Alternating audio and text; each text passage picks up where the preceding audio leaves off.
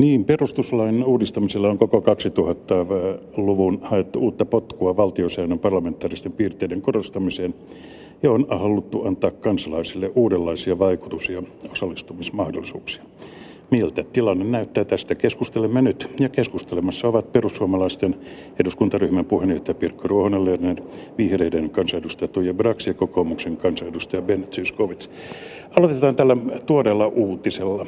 Keskustan kansanedustaja ää, suuren valiokunnan varapuheenjohtaja Antti Kaikkonen on ilmoittanut siis Twitterissä ja blogissaan ilmoit, jättävänsä valiokunnan varapuheenjohtajan tehtävät. Miten kommentoitte tätä Pirkko Ruohonen Lerner? Hyvä päätös ja minun osaltani se ainakin riittää. Hän nimenomaan sanoi, että perussuomalaiset olivat hänen eronsa johtaneiden syiden takana. Meidän ryhmässä tunnettiin laajaa epäluottamusta sitä kohtaan, että hän voisi jatkaa suuren valiokunnan varapuheenjohtajan tehtävässä, ottaen huomioon, että suuri valiokunta on yksi eduskunnan merkittävimmistä valiokunnista. Niin meidän ryhmässä katsottiin, että hän ei nauti luottamusta varapuheenjohtajan tehtävään. Kokoomuksen Ben Zyskowicz, minkälaista jälkipyykkiä tämä ylipäänsä jättää jälkensä? No ensin tästä Kaikkosen ratkaisusta tuntematta sen taustoja sen enempää, niin voisin kuvitella, että hän omalta osaltaan halusi saattaa tämän hänen kannaltaan tietysti kiusallisen prosessin täällä eduskunnassa poikki. Ja tämä prosessi on eräänlainen jälkiprosessi sit sille oikeusprosessille, joka johti hänen kohdallaan langettavaan tuomioon. Eduskunnassa nämä tulee onneksi hyvin harvoin eteen nämä tilanteet, jossa joku kansanedustaja on tuomittu rikoksesta. Ja meillä taitaa säädökset olla sellaiset, että eduskunta voi arvioida tämän kansanedustajan luottamuksen kansanedustajana ja, ja, ja toimimisen kansanedustajana, jos hän saa tuomion, joka on vankeustuomio. Siinä mielessä tämä halla tuomio ei olisi voinut laukasta tällaista muodollista prosessia, mutta Kaikkosen olisi voinut. Onko nämä nykysäädökset, jotka ovat syntyneet ilmeisesti aika monta vuosikymmentä sitten, onko ne kaikilta osin, sanoisiko tämän päivän vaatimuksia vastaavia? Sitä tietysti voi näiden erilaisten yksittäistapausten kautta harkita, mutta itse toivon ja ajattelen niin, että nämä kansanedustajien tuomitseminen vankeusrangaistukseen olisi niin harvinaista, että meidän nyt ei tarvitsisi näitä säädöksiä ryhtyä modernisoimaan. Tuija Brax vihreistä, mitä te ajattelette tästä tapauksesta? No kyllä mä sillä tavalla helpottunut olen, että tämä poistaa nyt semmoisen aivan turhan politiikan luotettavuuteen liittyvän keskustelun, että minkä takia kuitenkin halla ja Kaikkosen tuomioihin me muut ryhmät reagoitiin eri tavoin. Että oli selvästi kävi ilmi, että vaikka tuomio oli ankarampi, niin, niin kuitenkin, ja mä tunnistan sen itsestänikin, että että Kaikkosen toiminta eduskunnassa ei ole samalla tavalla herättänyt ehkä semmoista epäilystä tai luottamusongelmia, keskusteluita kuin sitten mitä liittyy hallintovaliokuntaan ja nimenomaan tähän niin kuin ulkomaalaiskysymykseen. Ja musta tämä tilanne olisi ollut vähän kestämätön, että näin, näin epävarmoin ja epäselvin argumentein kohdellaan kahta edustajaa kuitenkin yhdestä näkökulmasta eri kriteerein.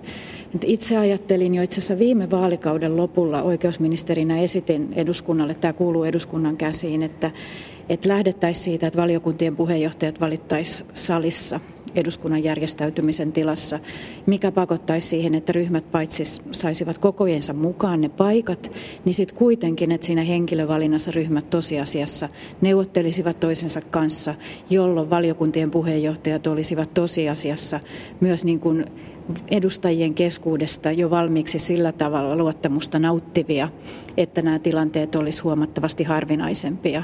Me tultiin just tarkastusvaliokunnan kanssa ulkomailta esimerkiksi, niin kyllä sillä aika suuri merkitys on, että kuka Suomen nimissä sitten eri maissa edustaa tosiasiassa eduskuntaa, kun valiokuntien puheenjohtajat nimenomaan edustavat Suomea monissa tilanteissa. Uskotteko, että tällainen menetelmä kävisi? No kyllä kannattaa miettiä näitä erilaisia vaihtoehtoja ja näin äkkiseltään tuntuu, että edustaja Braxin esitys on oikein kannatettava, että sitä kannattaa kehitellä eteenpäin. Nykyään tilanne on siis se, että kun eduskuntaryhmät vaalien jälkeen voimasuhteiden mukaisesti sopivat edustuksistaan valiokunnissa, niin samalla ryhmät myös sopivat siitä, että minkäkin, minkä valiokunnan puheenjohtajuus menee millekin eduskuntaryhmälle ja sen jälkeen käytännössä nämä ryhmät sisäisesti päättää näistä puheenjohtajuuksien haltioista eli henkilöistä, mutta muodollisesti valiokunta valitsee puheenjohtajan. Voisi ajatella, että tämä nykyinenkin käytäntö, jossa viime kädessä se vaali tapahtuu siellä valiokunnassa, niin tarkoittaa sitä, että kun ryhmät päättää omista ehdokkaistaan näihin puheenjohtajatehtäviin, niin ne ottavat jo huomioon asianomaisen henkilön pätevyyden ja kyvykkyyden siihen puheenjohtajan tehtävän hoitamiseen ja myös sen, että onko hän sellainen, että hän pystyy toimimaan valiokunnan puheenjohtajana myös niin kuin siitä näkökulmasta, että pitää nauttia valiokunnan jäsenten arvostusta ja tukea siinä työssä. Eli nykyjärjestelmäkin, sanoisiko nyt, käytännössä kyllä johtanee niin kuin siihen, että ryhmät harkinnassaan ottavat muidenkin ryhmien näkemyksiä huomioon, mutta onhan se totta, mitä edustaja Brack sanoi, että jos tämä muodollinen valintaprosessi olisi tuolla salissa, niin vaikka siinäkin tilanteessa käytännössä ryhmät päättäisi omista ehdokkaistaan näihin puheenjohtajatehtäviin, niin kyllähän se salissa tapahtuva valinta enemmän sitten korostaisi sitä muiden ryhmien näkemysten huomioon ottamista. Mennään nyt parlamentarismin nykykäytäntöihin ja hieman lyhyempiä vastauksia, jos saan ystävällisesti pyytää. Istuntosali muistuttaa välillä maisemakonttoria. Siellä on läppärit tai tablettitietokoneet esillä, keskusteluryhmiä. Puhemiesneuvosto on joutunut kiinnittämään huomiota pukeutumiseenkin. Minkälaista tämä käytännön käytännön eduskuntatyö tällä hetkellä on, se on muuttunut aika lailla. Ja nyt tästä käytännön parlamentarismista hyvä esimerkki mielestäni on se, että keskustan ryhmäpuheenjohtaja Kimmo Tiilikainen vaati, että esimerkiksi tämä kunta- ja sote-uudistuksen päälinjoiden laillisuus selvitetään vielä perustuslakivaliokunnassa. Tätäkö on käytännön politiikan teko? Että perustuslakivaliokunnan pitää sanoa sanansa, että miten joissain asioissa voidaan edetä kyllähän tämä on osa meidän järjestelmäämme, että perustuslakivaliokunta viime kädessä tulkitsee meidän valtiosääntöä ja ihan perustuslain mukaan esimerkiksi jos puhemiehen menettelystä syntyy ristiriita hänen ja eduskunnan välillä, niin silloin perustuslakivaliokunta joutuu sen ristiriidan ratkaisemaan. Sitä tietysti toivoisi, että tämmöistä poliittisten kysymysten juridisoimista ei liikaa tapahtuisi. Tarkoitan siis sitä, että kun on jotain asia kysymyksiä, joista ollaan eri mieltä, niin niistä ei tehtäisi kovin herkästi semmoisia juridisia kysymyksiä, joista mennään joko oikeuteen tai oikeusasiamiehen tai oikeuskanslerin tai perustuslakivaliokunnan käsittelyyn lyhyesti. No, mun mielestä salissa on ollut joskus levottomampaakin ja kun on ollut nyt viidettä kautta eduskunnassa, niin semmoinen niin kuin höpöttäminen ja muiden, muiden puhujan häiritseminen on jo, joskus ollut huonommallakin tolalla. Tai, että siinä mielessä musta perspektiivi ei puhu sen puolesta, että nyt asiat olisivat poikkeuksellisen levottomia. Päinvastoin se, että edustajilla on se läppäri siinä mä oon mahdollistanut monesti sen, että he ovat useimmin paremmin salissa, kuuntelevat pidempään kollegoiden puhetta, osa, osallistuvat debattiin, kun he samalla pystyvät kuitenkin tarvittaessa tekemään välttämättömiä esimerkiksi omaan vaalipiirinsä liittyviä asioita. Miten tuo istuntosali poliittisena foorumina toimii? Irkko Ruohonen se on, mä olen usein miettinyt kansalaisen näkökulmasta sitä, että mitä tolkkua oikein siitä keskustelusta saa. Kun erityisesti on joitakin hallituspuolueiden edustajia siellä täysistunnoissa, jotka puhuvat kuin opposition edustajat, eli moittivat kovasti jotakin hallituksen esitystä, kritisoivat sitä ja nyt Kyproksen tukipaketin yhteydessä jotkut kokoomuslaiset edustajat jopa lähettivät tiedotteita julkisuuteen, jossa he paheksuivat syvästi tätä ja vastustivat Kyproksen pakettia. Mutta sitten kun ollaan täysistunnossa ja itse asiasta päätetään, niin sitten he painavat hallituksen uskollisina sotureina vihreätä nappia, mikä tarkoittaa sitä, että oikeasti he puhuivat kuin opposition edustaja, mutta sitten käyttäytyvät kuin hallituspuolueen edustaja. Eli aina ovat hallituksen esitysten takana. Tämä, tämäkin oli hyvä esimerkki siitä, että istuntosalissa ei enää käydä yksittäisistä lakiesityksistä juurikaan isoja debatteja, mutta näistä ryhmäpuheenvuoroista ja tällaisista välikysymysmenettelystä, niistä käydään kyllä debattia. Lyhyesti pari asiaa. Ensinnäkin, kun salissa usein on myös aika paljon poissaoloa, niin tähän pitää vaan sanoa, että kansanedustaja on aina väärässä paikassa. Eli Tälläkin hetkellä me kolme kansanedustajaa olemme tässä suorassa radiokeskustelussa, emmekä ole tuolla salissa. Jos me olemme salissa, niin me olemme pois ehkä jostakin tärkeistä kokouksista ja palavereista, jotka on täällä eduskuntatalossa muissa huoneissa. No sitten tästä debatista, niin kyllä mun mielestä aika hyvin salissa käydään itse asiassa debattia, mutta se on selvää, että mielenkiintoisimmat debatit käydään tärkeimmistä asioista ja tärkeimpiä asioita ovat yleensä ne, mistä sitten myös ryhmäpuheenvuorot käytetään. Et siinä mielessä tämä on aika loogista. Tunnistan kyllä tuon Pirkko Ruohonen-Lernerin esittämän havainnon, että musta tuntuu, että salissa on nykyään myös niin kuin prime time-ajan metsästyskulttuuri, että edustajat tarkoituksella ehkä vähän niin kuin mutkankin kautta niitä ensimmäistä tuntia haetaan siihen, että näin räväkällä puheenvuorolla päästään julkisuuteen. Ja sehän ei ole se parlamentaarisen debatin tarkoitus, ja se ruokkii kyllä sitä ilmiötä, että, että taisi olla edustaja Zyskovitski, joka kovasti Kyproksen rahoitusta kritisoi vastaavassa tilanteessa ja otsikot oli komiat, mutta että, että tämän kaltainen, niin kuin, että salia käytetään ikään kuin keinona siinä ekojen tuntien aikana nimenomaan keinona päästä ennen kaikkea seuraavan päivän lehtiin ja että siihen ei sitten ole... Ja mahdollisesti myöskin radioon. No ja radio, niin, niin tota, siihen ei ehkä sitten vielä niitä vastareaktioita. Ideaalitilanteessahan puhemies huomaisi, että nyt joku haluaa puuttua ja esittää tämän falskiuden, että sitten se uutinen olisi tasapuolisempi ja kerrottu, että hetkinen, mutta teidän puolueennehan ajaa juuri toista asiaa. ei että puhemies tältä, voi siihen puuttua. Ei, kun puhemies voi puuttua siihen, kenelle hän antaa vastauspuheenvuoroja. Kyllä, toki. Kyllä voi mutta, puuttua. Siihen toki, siihen toki. Toimittajana ihmettelen ja tuolla lehterillä tai työhuoneessa kuunnellessa, että miksi ihmeessä välikysymysmenettelyn pitää olla niin raskas, kun kysymys on ihan, montakohan niitä nyt ollut 13 tämän hallituskauden aikana, eikö se kysymyksen voisi e- esitellä, käydä debatti siitä ja painaa tuota sen jälkeen äänestysnappia. Pirkko Ruohonen Lerner. No oikeastaan meillähän on suullinen kyselytunti, jolloin voidaan pikkuasioista, niin kuin pienemmistä kokonaisuuksista kysyä ministereiltä, mutta sitten, sitten kun tehdään välikysymys, ne on usein laajoja kokonaisuuksia, joihin liittyy paljon kysymyksiä ja hyvin ajankohtaisia aiheita, joista halutaan hallitukselta selkeät kirjalliset vastaukset ja suulliset vastaukset ja sen lisäksi halutaan käydä debattia niin mun mielestä on hirveän tärkeää, että op, äh, tämä välikysymys on opposition tärkein ase täällä, täällä eduskunnassa. Että mun mielestä on hyvä, että sitä käytetään silloin, kun on aihetta, mutta ei, ei tietenkään mistään pikkuasioista.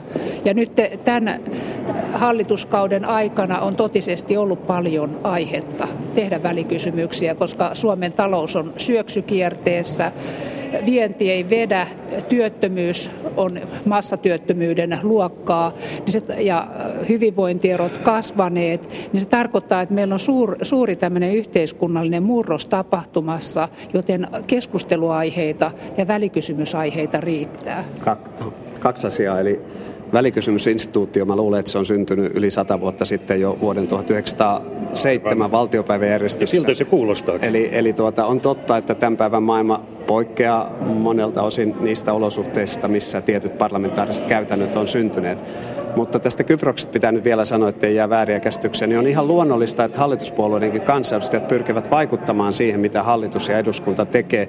Ja siinä mielessä Kyproksen tukipaketin arvosteleminen ennen ratkaisuja oli ihan ymmärrettävä. Toisaalta niin onhan se sietämätöntä, että sinne joudutaan tukea antaa. Ja ainoa syy on se, että yritetään... Se, se on sietämätöntä ja yritetään suomalaisten etua varjella.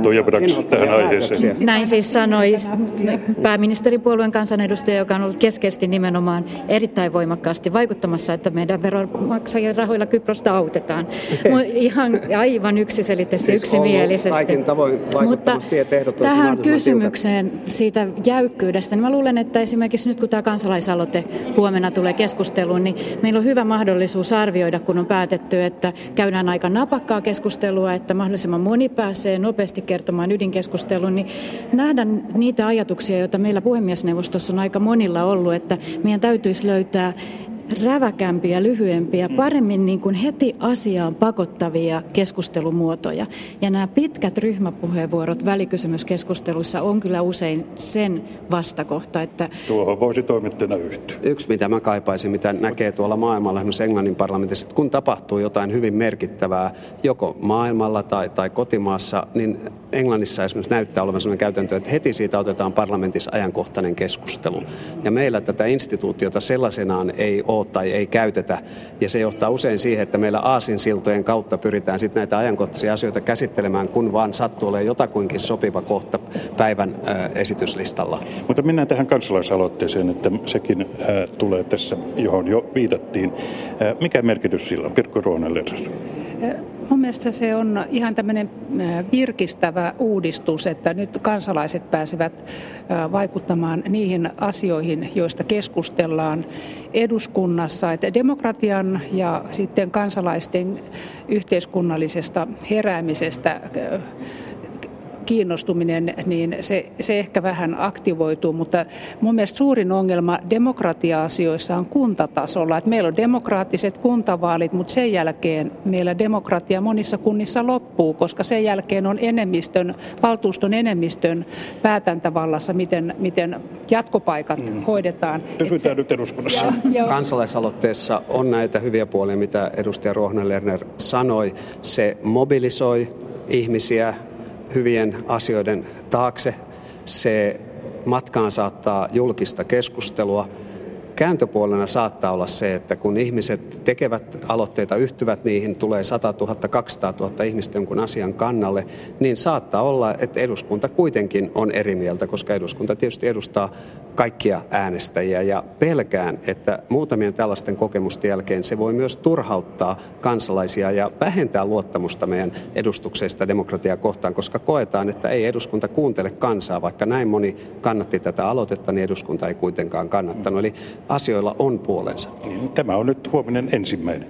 Tällä mitalilla on myös toinenkin puoli niin, että, ja mä luulen, että tämä on joillekin vähän kauhukin, että kansalaisaloitteen äänestäjät, jos vaan poliitikot ovat rohkeita loppuun asti ja tuovat asian sitten äänestykseen suureen saliin valiokunnan mietinnön kautta, niin äänestäjille syntyy oikeus nähdä, että mitä mieltä ne edustajat ja puolueet lopulta on, koska vaalivaaleilta meillä on lisääntymässä määrin näitä, näissä tämmöisissä eettisissä kysymyksissä, niin tahalla listoille laitetaan molempia mielipiteitä, mutta sitten kun päätöksenteon paikka tulee, niin, niin sitten tosiasiassa sitä toista mielipidettä ei puolue ajakkaan ja tämä saattaa silloin tämmöinen pettymys poikia lopulta ihan uudenlaista äänestys käyttäytymistä seuraavissa vaaleissa.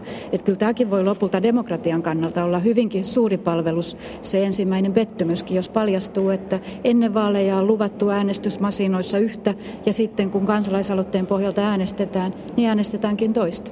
Eikö tällaisessa tapauksessa, jos, äh, kun, jos ja kun äh, kansalaisaloitetta käsitellään valiokunnissa, miksei, miksei valiokunnan kokoukset voisivat olla julkisia? No voi nyt puhemiesneuvosto suositteli, että kansalaisaloitetta käsittelevä valiokunta järjestäisi myös julkisia kokouksia, joita kutsutaan julkisiksi kuulemisiksi. Eli näin voidaan tehdä kansalaisaloitteiden kohdalla ja näin voidaan tehdä myös muiden asioiden kohdalla. Se kysymys, miksi valiokuntien kokoukset yleensä eivät ole julkisia noin siis säännönmukaisesti, niin se on keskusteluaihe, jota aika ajoin käydään. Ja syynä on ollut lähinnä se, että jos tämä suuri sali on tietyllä tavalla suurelle yleisölle puhumista ja muuta kuin sellaista ihan konkreettista asioiden käsittelemistä, niin monet arvelevat, että valiokuntienkin kokouksesta muodostuisi enemmän tällaista oman kannan julistamista kuin nimenomaan asioihin menevää asioiden käsittelemistä. Miltä pitäisikö esimerkiksi EU-asioissa julkisuutta ollakin enemmän? No erityisesti näissä eurotukipaketissa paketeissa pitää olla julkisuutta. Sen takia perussuomalaiset teki välikysymyksen Kyprospaketista, jotta, jotta tämä tukipaketti ei, se käsittely jää ainoastaan suuren valiokunnan suljettujen ovien taakse. Että, että se oli meillä välikysymys, niin tapa saada Kyprospaketti julkiseen avoimeen keskusteluun tuonne suureen saliin. Että muutenhan se olisi mennyt ihan suuren valiokunnan kautta. Et mun mielestä tämä on todella tärkeää, että pystytään näin, näin tekemään julkisiksi asioita. Tämä Kypros on minusta hyvä esimerkki, että hallituksella olisi ollut käytettävissä nimenomaan Suomessakin. Meillä säännöt löytyy tähän Ben kaipaamaan välittömään ulostuloon. Eduskunnan säännöt mahdollistaa sen, että hallitus olisi itse nopeasti tullut pääpointeilla saliin. Puhemiesneuvosto olisi varmasti etsinyt sen ajan. Eli tiedonanto. Mm. Tiedonanto olisi ollut sitä varten. Lyhyt kommentti teiltä, teiltä kaikilta tähän loppuun. Mikä on käsit aika kaksi vuotta? Mikä on tällä hetkellä ilmapiiri täällä eduskunnassa? Minusta se vaikuttaa siltä, kun vaalit olisivat parin kuukauden kuluttua. Ken haluaa Tuija No mä tavallaan toivon, että ilmapiiri olisikin sen kaltainen, koska tämä meidän taloudellinen tilanne, työllisyystilanne on vaikea.